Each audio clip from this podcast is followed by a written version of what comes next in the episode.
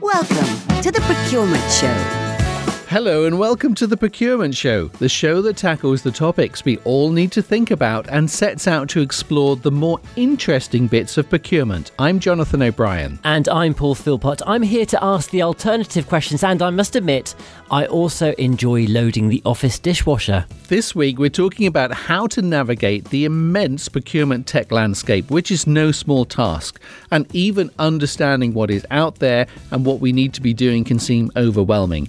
So, I thought we need a techie to help us unpack Ooh, this. Love a techie. The Procurement Show is brought to you by Positive Purchasing, enabling the future of procurement in organizations around the globe. Today's special guest is a digital procurement advisor, founder of the site Procurement Software, and is the voice behind the excellent Procuretech podcast. Please welcome live from his ski resort in Bulgaria to the Procurement Show, James Meads. James, welcome. It's great to have you on the Procurement Show. Wow, what an introduction. Thanks, Jonathan. James, you must be doing really well to own a ski resort in Bulgaria. Well, when I said his ski resort, I meant, you know, that's where you are. But I, Oh, I I really see, appreciate you taking the time out because, I mean, if you're going skiing, you kind of want to be out there on the piste. right? Yes, indeed. Rather than doing the procurement show. So I know what I prefer. yeah, let's not go there. Yeah. So imagine I'm a CPO of a global company, and imagine we've done the basics in terms of implementing tech and stuff like that. So perhaps we've got an ERP system implemented, and it's okay, Mm-hmm. but you know it hasn't really changed the game. Maybe we're using an e-sourcing platform, perhaps dabbling with a few cloud-based solutions. That's the sort of thing that I see happening out there. But I've got this feeling as this CPO that we're nowhere in terms of what we should be doing. So I want to embark on a digital transformation because everybody else Ooh, is talking you. about one. What would be your advice, James? Where would I start? There are a lot of businesses that are in that space, especially some of the larger businesses that have maybe done a fairly sort of half-hearted effort towards digital transformation. Because as you rightly say, you know, if you look at big enterprise companies, they've all done something, right? There are very few greenfield opportunities out there unless you get down into the mid-market where, you know, there are still a lot of businesses that have not done anything. So I would say start with why to use a bit of a cliche. You know, what's your biggest challenge or objective? What is it that's giving you sleepless nights? Because, you know, if you're a professional services firm, for example, then you probably don't need cost estimation software for your raw materials, just to use a rather obvious example. So so many CPOs just then go down the default route of saying, okay, let's just implement legacy brand suite X rather mm. than really understanding what's out there on the marketplace. And, you know, when they do that, usually they typically often feel quite underwhelmed by the technology for a number of reasons. But the most common usually is that it doesn't do everything that they thought it would, or it doesn't do it particularly well. And it's bloody complicated to use a lot of the time as well, because it's just these older generation tech platforms that are the most well known out there aren't particularly user friendly. And mm. as a result, adoption often ends up being low. Yeah. Hmm. So who is out there? Sounds like something from the X Files, that doesn't it? what, what was the X Files phrase?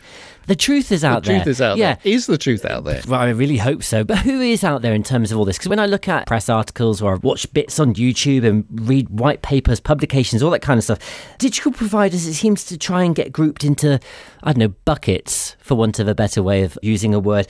Headings with lots of logos under them, such as risk management, data and analytics, mm-hmm. supplier management, e procurement, Yep. sourcing. I could go on and Yep, I probably yep. will. Market intelligence, etc. Which makes me think that in order to understand that landscape means you need to have the buckets and be organized in the same way.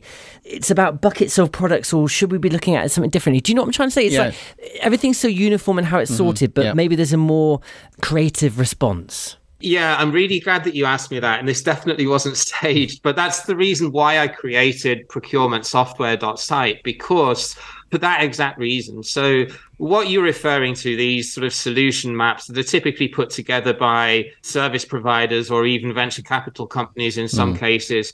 And it's not just within the procurement tech landscape. You see it across things like fintech and marketing tech and supply chain and legal tech as well. And the problem with those is, as you very, very accurately pinpointed, is that they're very one dimensional. And while something like Trello or Asana that you might use in your private life is quite one dimensional, okay, it's project management software. procurement technology rarely does just one thing. And they're constantly evolving as they develop and grow their solutions out based on customer feedback. You know, most of these solutions, apart from the ones that have been around 10 years, you know, the ones that I call the legacy brands, mm. most of these solutions don't have thousands or even hundreds of companies signed up using them. They're still, in a lot of cases, startups and are sort of figuring out what their sweet spot is in terms of the different modules and features that they have. So you're absolutely right that I think it's quite unintuitive to look at one of those solution maps or you know sheets with a bunch of logos on and headers mm. on top of them and you can see who's out there in the marketplace with those but it doesn't really get you any further in terms of doing due diligence around okay well what do these platforms offer me in terms of a solution and if you take an example of most of these best of breed tech platforms, they do a couple of things. They will have one core feature. Mm-hmm, mm-hmm. Yeah. Let's take an e sourcing platform, for example. Okay, they're a sourcing platform, but they will probably also perhaps have a contracts repository or maybe a vendor intake module because mm-hmm. they are natural progressions of what the core product is. So on procurementsoftware.site, what you're actually able to do is select more than one category staying on that example of e-sourcing, if you want a sourcing platform that also has a contract repository in there, you can select both of them and then the website will just spit out anything that matches both of those criteria. Likewise, you can search based on whether you're looking for enterprise software or something that serves more mid market or even SME customers and you can search based on maturity as well. You know, you may want to work with a startup and be one of the early customers so as you can have a lot of influence over what features they add. Or you might yeah. say, don't really fancy that. I want something that's tried and tested and that's not dependent on their next VC round of funding, risk of them going bust and opt for something that's more of a stalwart. And you can do that through the platform because there is no right or wrong answer. Every company is different in terms of the tech that they will want to buy for their specific company and problem and corporate culture. So I'm glad you mentioned that because I actually had a look at the site before this yeah. interview and saw that you can use several different queries. I think it's only fair that you mention it. But I also want to spin that round to you, Jonathan, because the business that you're the CEO for, you mm-hmm. provide digital solutions as well. Yeah. This kind of environment works in two ways. Not only does it allow the customer to find the right solution for them, yeah. but also make sure that the solutions provider is serving the right customer too, yeah. if that makes sense. Yes, it does. And I'm glad you picked up on that because one of the things I wanted to talk to you today was the fact that this is such a difficult landscape to navigate. And you mentioned that thing where you see all the logos. And we play in this space. So we've got our Capella tool, which is our guided category strategy creator. We've got our Ruby tool, which is our guided negotiation plan creator, both using intelligence to guide you to where you want to be. All part of the Procleus ecosystem. So e learning, traditional e learning, mm-hmm. and process toolkits and competency assessment and so on. So we know how parts of this industry work, but I still look at it and I see a whole bunch of logos for companies that, well, you know, who are they? Yeah, Where did doesn't, they come doesn't from? mean anything and they've well. been put in a bucket somewhere. Yeah. So I'm really interested in the idea of being able to look across those buckets at what it does because it feels like the way these platforms, the way the digital products are evolving, is they don't follow that kind of bucket delineation, mm. that rather they are fulfilling multiple purposes. Is that fair? Yeah, that's definitely fair, Jonathan. And I think we're going to see more of this as the market matures. And I think one of the things that will definitely happen is that some of these best of breed solutions, or the ones that are focused on solving just a small problem or a small challenge of the whole of the area that procurement gets involved in, will partner up not only from an alliance perspective, but also from a sales perspective. I think we will see a lot more procurement tech companies going together to potential customers as partners and saying, okay, I offer the e-sourcing part, but our partner or our alliance mm. company offers contract management or offers, you know, ESG analytics or whatever it might be, because yep. it's a big market to tackle on your own. And any startup or any young company, you either have to spend your money on product, on sales and marketing, or on people. And you know, where do you spend your money? You can't yep. be everything to everyone. So, yeah, I completely agree with you. Yeah, and we're seeing that partnership uh, approach is proving essential for what we do as well. The Procurement Show, exploring the more interesting bits about procurement. And now, the procurement fun fact. This edition's exciting tale of preposterous procurement, bizarre buying, or simply saucy sourcing. The US federal government spent $856,000 on a study to see if it is possible to train lions to walk on a treadmill. And after eight months, they could. Why? I don't know, but it cost a lot of money. Maybe it was the main attraction. The Procurement Fun Fact. Contact us by email hello at theprocurementshow.com. Send us a tweet at Procurement Show or connect with us on LinkedIn. Search for The Procurement Show. Previously, we had Chris Lance who came on the procurement show, and he said that if you want to have a digitally enabled procurement function, then we need to think less about the digital products and more about the data, where it is, what insights we need from it, and how best to get that. James, would you agree with that? Is that something that we need to be doing? And does data help us make better sense of the procurement tech landscape? I would agree up to a point. I definitely agree with what Chris said that you can't digitize your procurement function if you've got crap data. It's just a non-starter. It's like trying to put a Ferrari engine into a Fiat almost to use a simple analogy. I have done that, you know. But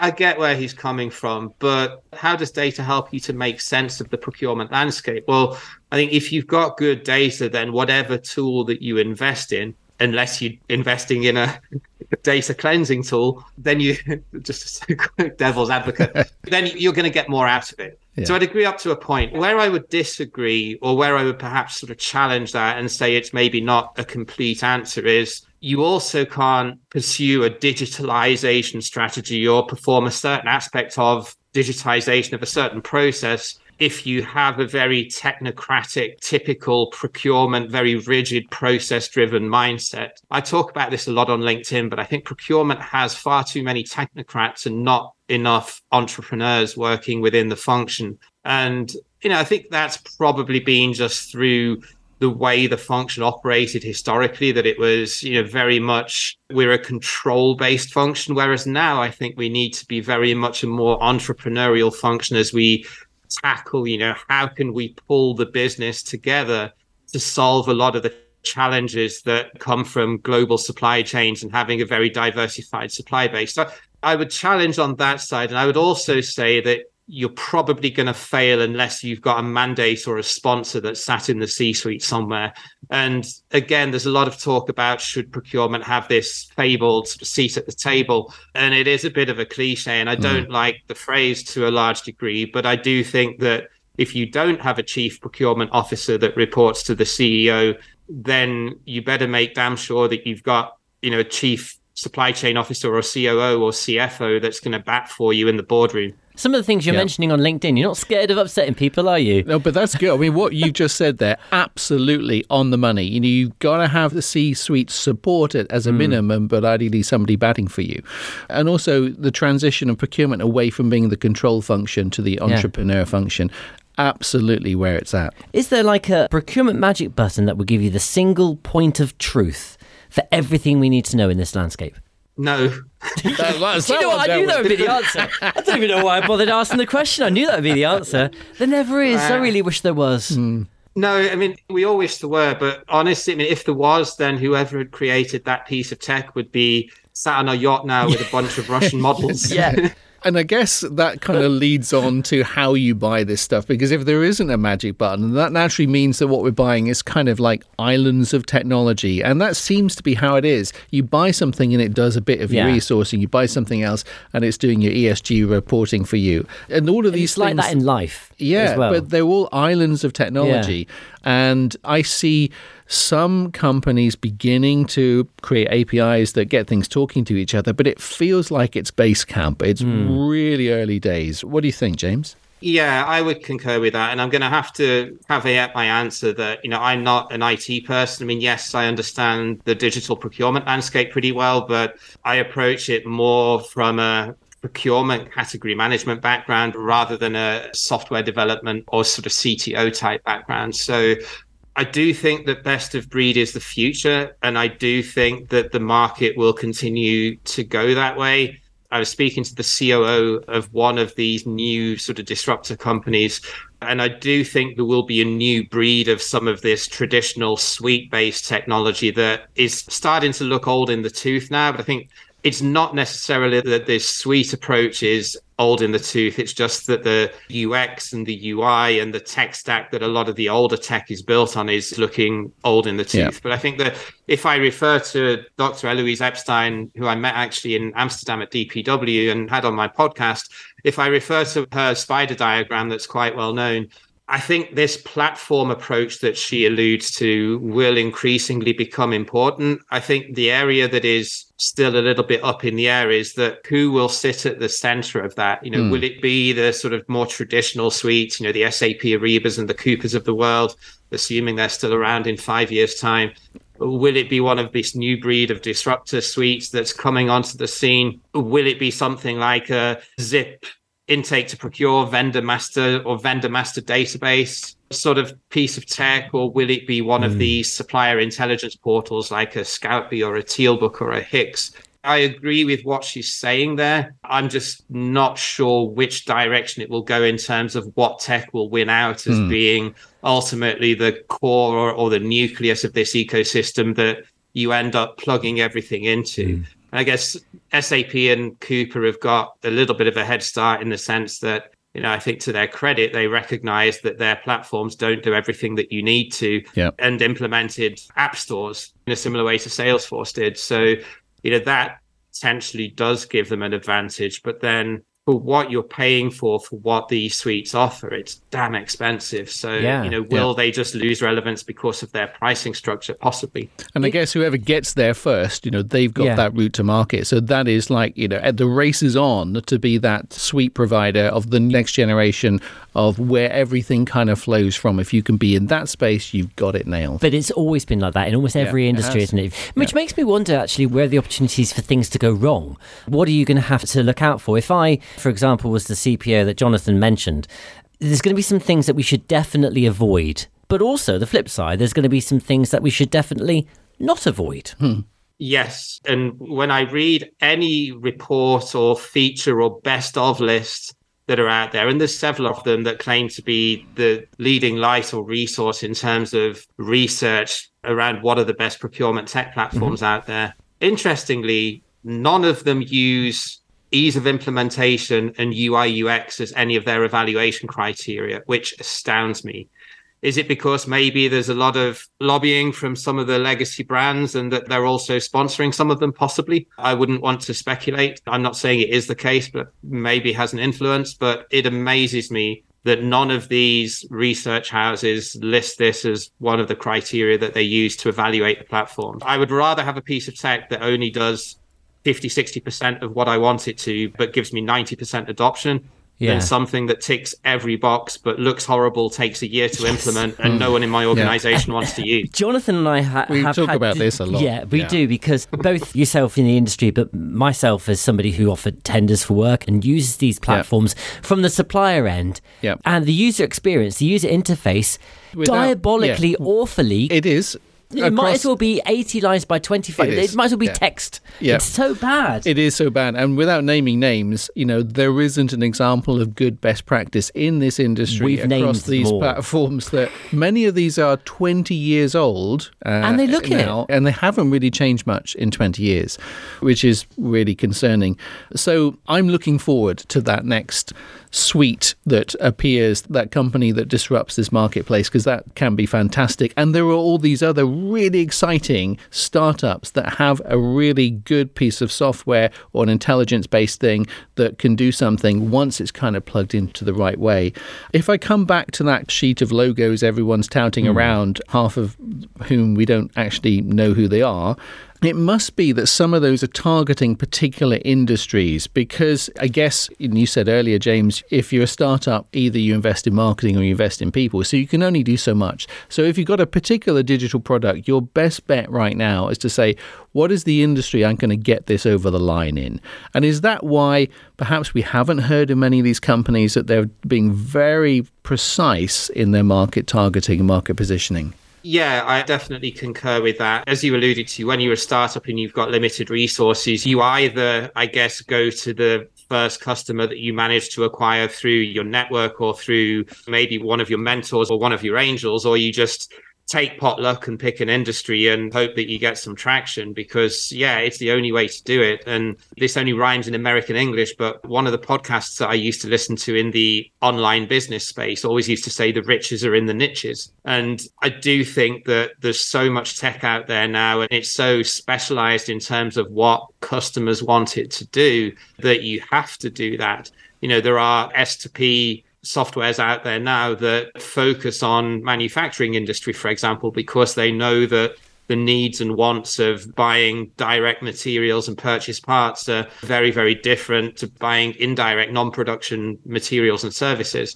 There are some tech platforms that are focusing on things like MRO, which is a notoriously messy category. I know from eight years of being in the trenches managing it yes is the answer. They will have to niche down at the start, but then you're also seeing then as their customer base grows, they then do tend to expand on the features that they have and and try and take something to the mass market. And I think that's to be honest, if you speak to founders, that's the thing that they tend to struggle with, that they get enough traction, that they've got enough money and got proof of concept to keep going. But then how do they then take that to the mass market without becoming a Me Too product. There seems to be an irony there because it's almost like the people that develop these platforms aren't looking at the needs of the people that are buying. The irony is you're buying something specific for your product, service, whatever it is you're doing as a business. So you're looking for niche solutions, specific components. Mm-hmm. Yet the software that you're using to achieve that isn't niche to your industry. In some it's, cases, I think. I don't know. I think there's exceptions there. What do you think, James? Yeah, there are definitely exceptions there. I mean, there are products out there that are catering towards one that I know very well that's a vendor master data platform. And they say, you know, we are catering to the hospitality industry and to facility management companies. That's our core target base. Now, if they had a medium sized manufacturer in the automotive industry that approached them, they wouldn't say no. But that customer may find that there are a couple of features lacking from what they wanted to do, albeit the product offering, generally speaking, would fit what they need. It's time to Ask Jonathan. And today's Ask Jonathan is from Gupta in Dehradun, India. Gupta writes Here in India, we are big fans of the procurement show. Oh, that's good to know. Please say hello to my sister, Sanvi. Hello, Sanvi. Good that you're listening. And actually, just to say, Gupta, I apologize if I've pronounced anything incorrectly there, okay? Now, Gupta says, I work in a division of the oil and gas industry where we now have new targets to meet for sustainability, especially for emissions. We are being asked by our international customers to report on what happens in some of our suppliers and supply chains. Yet, many suppliers based in India seem a long way behind those outside India in the West. I respectfully respectfully ask if you may help me know what I may need to do here, please? Yeah, this is a really good question. So, there's a big risk as we drive sustainable procurement that we assume that the rest of the world acts and operates in the same way that we do in Europe, we do in America, and we've got to recognize that there are different degrees of progress. India is actually quite progressive in many respects. So, you'll find the kind of A list companies that are supplying things to the big brand name companies that, well, they've sorted out all of those kind of cliche issues that you would normally talk about in terms of working conditions, child labour and poor human rights records. Mm-hmm. But you don't have to go far to find the kind of B class suppliers where in the kind of back streets you can find those. But those aren't the ones that will have the contracts with the big companies typically. Sure. But you know, you have to look carefully. So what that means is there's a wide range of the degree to which companies across India will meet environmental and human rights legislation. So this is all about understanding where the suppliers are in terms of what they're doing and also whether they are interested, able to be able to make that journey. It starts by figuring out what it is, what good looks like, what it is that you're asking Indian suppliers to do. Is it about reducing emissions, which is a challenge because you know there's still a lot of coal generated electricity across India, or is it other aspects of driving sustainability and how can you prioritize the areas that most need addressing? So it's about being able to move as fast as you can, but recognizing that you're not going to be able to change everything overnight. It's about understanding what are the priorities, what are the biggest impacts we need to address, and being really clear which are the suppliers that you can work with to do that and which are the suppliers that you shouldn't work to do that and put in the systems and arrangements to understand them firsthand and be able to visit them audit them, get close to them, work with them, develop them, and incentivize them to be able to make that journey. So, a bit of a convoluted answer to say you've really got to get close to them and understand the ones that can do it and work with them to get where you want to be. Does that also include having a cultural variance? It does include that, but it's cultural and also legislation as well, mm-hmm. because there's a lot less legislation when you get to some remote parts of the world. I'm not saying India's remote, but you get quite differences in terms yes. of either the degree of legislation around environment or human rights or the degree to which it is upheld. So it's understanding where the country is, yes. where the culture is, and also where the specific suppliers and supply chains are in terms of that journey. And then figuring out how far away is that from where you need to be and what can you practically do to begin to drive that change? It's a great answer. Great question, actually, as well. If you've got a great question, here's how to get in touch. Ask Jonathan. Email your question to jonathan at theprocurementshow.com. You might be part of the next show. The Procurement Show. The latest thinking, the greatest insights. Now, digital transformation, I would actually say that few companies have actually gone down that proper digital transformation route, no matter what they say. Mm-hmm. They say they have, but the reality is they haven't. What are the basics that the procurement function needs within digital transformation in order to make that transformation? I would narrow it down to four specifically, and that would be spend analytics because you need to know what you're spending to be able to put any sort of long term strategy plan together in terms of attacking where there might be cost savings opportunity or unaddressed risk. Mm-hmm. You need to have some sort of procure to pay P2P platform because procurement teams are being asked to do more with less and you've got to eliminate some of that administrative busy work to be able to free up your team to do this avalanche of bureaucracy that's coming towards everyone now in terms of ESG and compliance and risk management. You need some sort of central repository to manage your sourcing events and your contract data and then you need a single source of truth that captures all of the data about your suppliers. So some sort of supplier intake or vendor master data management platform. So as you've not got the wrong bank account and duplicate vendors and multiple different payment terms and a phone number and email address that don't work when you're in the SHIT and you need to contact a supplier for something urgent. They would be the basics. And even if you only look at those, does the average 100 million euro company have the budget to go out and buy all of that? Probably not. So they're probably going to have to triage even more and say, mm-hmm okay, which two of those four do we go for? Because even with a modest budget, even if you've only got 50 to 100K to spend on procurement tech, you could get some basic software that covers two out of those four. Mm, yeah. And I think probably the one that those companies choose the most would be the e sourcing mm-hmm. platform. That's probably mm. the first choice for the companies I've seen.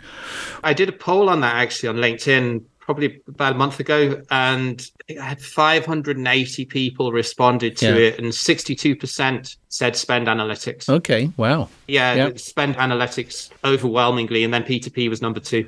And what about for the companies that are really leading edge? So that's the kind of basics, the ticket to the ballpark. What about the companies that are out there, they're driving that transformation? What's the latest and greatest, the next new thing that's happening out there that we should be thinking about and those kind of early adopters are already using? The two that excite me the most in terms of how can it make our workload lighter and deal with a lot of the grunt work that takes up so much time for procurement professionals at the moment. There are two that really stand out. There are the platforms that are looking at automating the sourcing and sort of tactical negotiation process for the fairly simple tail spend purchases that are not high volume, repeatable transactions that can be done through purchasing catalogs. Something the likes of Fairmarkit and Pactum are the ones that spring to mind that are in that space. You know, just to be able to negotiate some changes to Redline in an NDA, for example, is a real time saver. And then I think the other one is around contracts and that can the technology that's out there that can use or leverage AI to be able to suggest clauses in a contract that are red flags without you having to spend hours reading through legalese or trying to nail down your legal department that have got a thousand other priorities because they're always focused on sales rather than procurement. They're the two that I think really excite me in terms of benefit when it comes to the amount of time procurement spends on that work currently and how AI is not going to do the job for you, but it's going to get you to the point where it saves you a lot of people hours to get there and then you can sort of interpret the result and then decide what you need to do after that time's a commodity that you mm-hmm. really just can't create if anything saves you time more often than not it's a benefit but there must be other ways that you can qualify the benefits of digital. So, if I'm that CPO, what does my business case need to be built upon? You know, a bit more color to that business case to justify the spend. The obvious one is how long is it going to take to pay back the investment? What's the ROI? And, you know, most CFOs, especially in public traded companies, will want to see an ROI that returns the investment in a year or two years typically. But I think the other piece of this, really important piece, is around let's just take an average procurement category manager in a large business. You know, if we're talking a UK or Western European salary, let's say that on average they earn, I don't know, 70, 75,000 pounds a year take that salary, divide it by what is it, 225 working days, if we say they've got five or six weeks worth of paid annual leave, and then divide it by eight hours and say, what's their effective hourly rate? You know, if you were paying them per hour, what would you be paying them? If they're doing work that you could hire someone on one of these freelancer platforms on an hourly rate for less than that, you know, I'm thinking submitting expense payments or travel requests or crunching data or filling out forms or preparing presentations, then that's opportunity cost. If that was a manufacturing process, you'd have lean consultants crawling all over it. So I think that's the mindset that you need to look at. Just because you've got a bum on a seat that's salaried, if they're spending, you know, I've seen it with my own eyes, I've done it, a third to a half of their time on non value added or work that's just bureaucracy to mm. fulfill internal requirements, then that's waste. If that was manufacturing, it would be considered waste and rework. Do you think that procurement and supply chain functions need new skills, new capabilities, and possibly even new people if we're going to be driving this digital transformation, just to understand and be able to utilize some of the things that are emerging on the marketplace? Yes, is the short answer. So I think in terms of people, I think the procurement team of the future will look very different to what it does today. I think you will have considerably fewer category managers because this one third to one half of what they're spending their time on at the moment can be eliminated, automated, or delegated. I'm an optimist. I hope that we will see the return of junior buyers or admin assistants as part of that team function because I think hiring those on a lower salary can take a lot of the work that by default is being pushed onto category managers now because a lot of big companies got rid of that position in the last financial crisis and they never came back. And I also think that we will see new positions like internal communications experts to be able to talk the language of the business and get engagement from our stakeholders and data analysts and data scientists to make use of what is becoming the new gold. You know, data is a commodity and a lot of companies are not using it to its full effect. So I think those positions will increasingly start to sit in procurement when we're looking at, you know, the complete picture, the complete data lake around everything that we have on costs and on data that we have around our supply base. I've used this as an example quite a lot, but if we consider, you know, Amazon is not really an e-commerce company, Tinder is not really a dating app, they're data companies at heart. That's why their share price is so high. Same mm. with Tesla as well.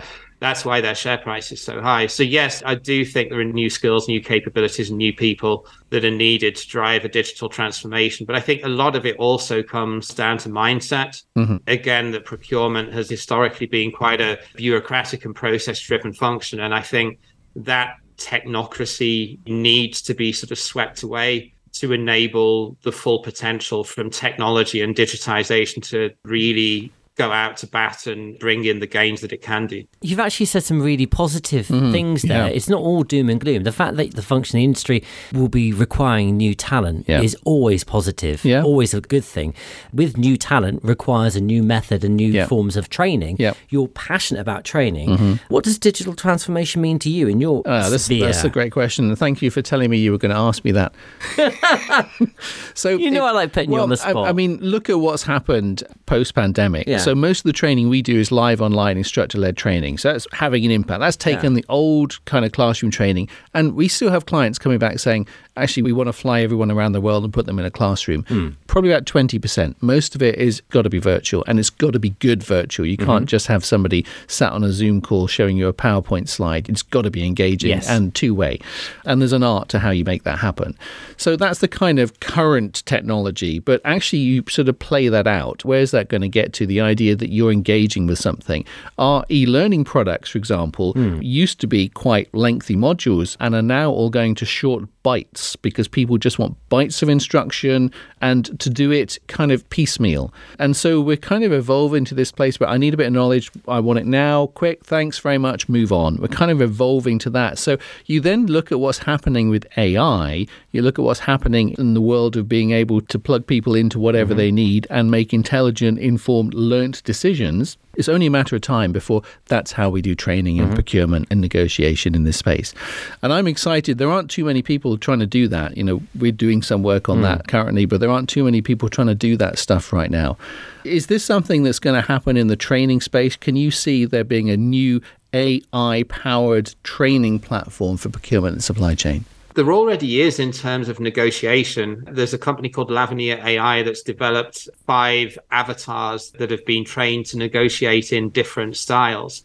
And they're still quite early stage. Their product needs a bit of refinement. I think they would openly admit that if you spoke to their founders. But it's exciting in the sense that, you know, I'm sure you've been in this situation in your past as well, Jonathan, that you've gone on your annual negotiation refresher training. You have a great time for a couple of days on an offsite in a nice hotel. And then you come back and you don't really get to practice what you've learned. And it's like mm-hmm. any training course, if it's not practical and you're not continuously it. refreshing, mm-hmm. Yeah. it's that you know i did mm-hmm. six semesters of spanish at university back in the late 90s but it wasn't until i bought a house in spain six years ago that i started to use it again and i was pretty bad as you'd expect so there is tech i mean will it be able to completely automate and will you be able to use ai and online learning for all of your training requirements well probably not but i do think it will eliminate the need for a lot of business travel and classroom training Yeah. in general online courses as well they're a bit slightly more low tech Yeah. solution, but I do think they have a place as well, especially